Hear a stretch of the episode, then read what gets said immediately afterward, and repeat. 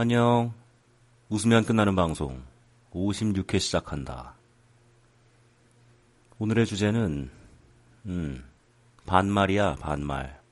응? 딱 알겠지? 오늘 주제가 반말인 거. 내가 어, 반말하는 걸 참 어려워하거든. 그래서 누군가가 어, 나한테 말 놓으라고 하면 미치겠어. 응? 자기는 안 놓으면서 나보고만 놓으라고 할 때 있잖아.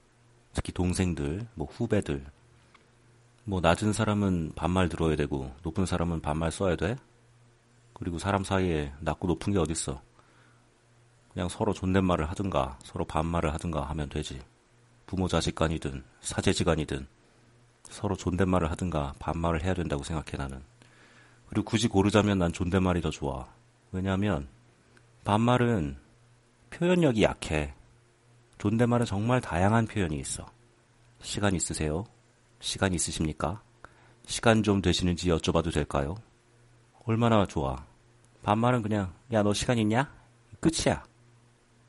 뭐 다른 표현이 없어. 재미가 없어, 반말은 그래서. 단도직입적인 건 좋지. 근데 존댓말로도 충분히 단도직입적으로 할 수 있거든.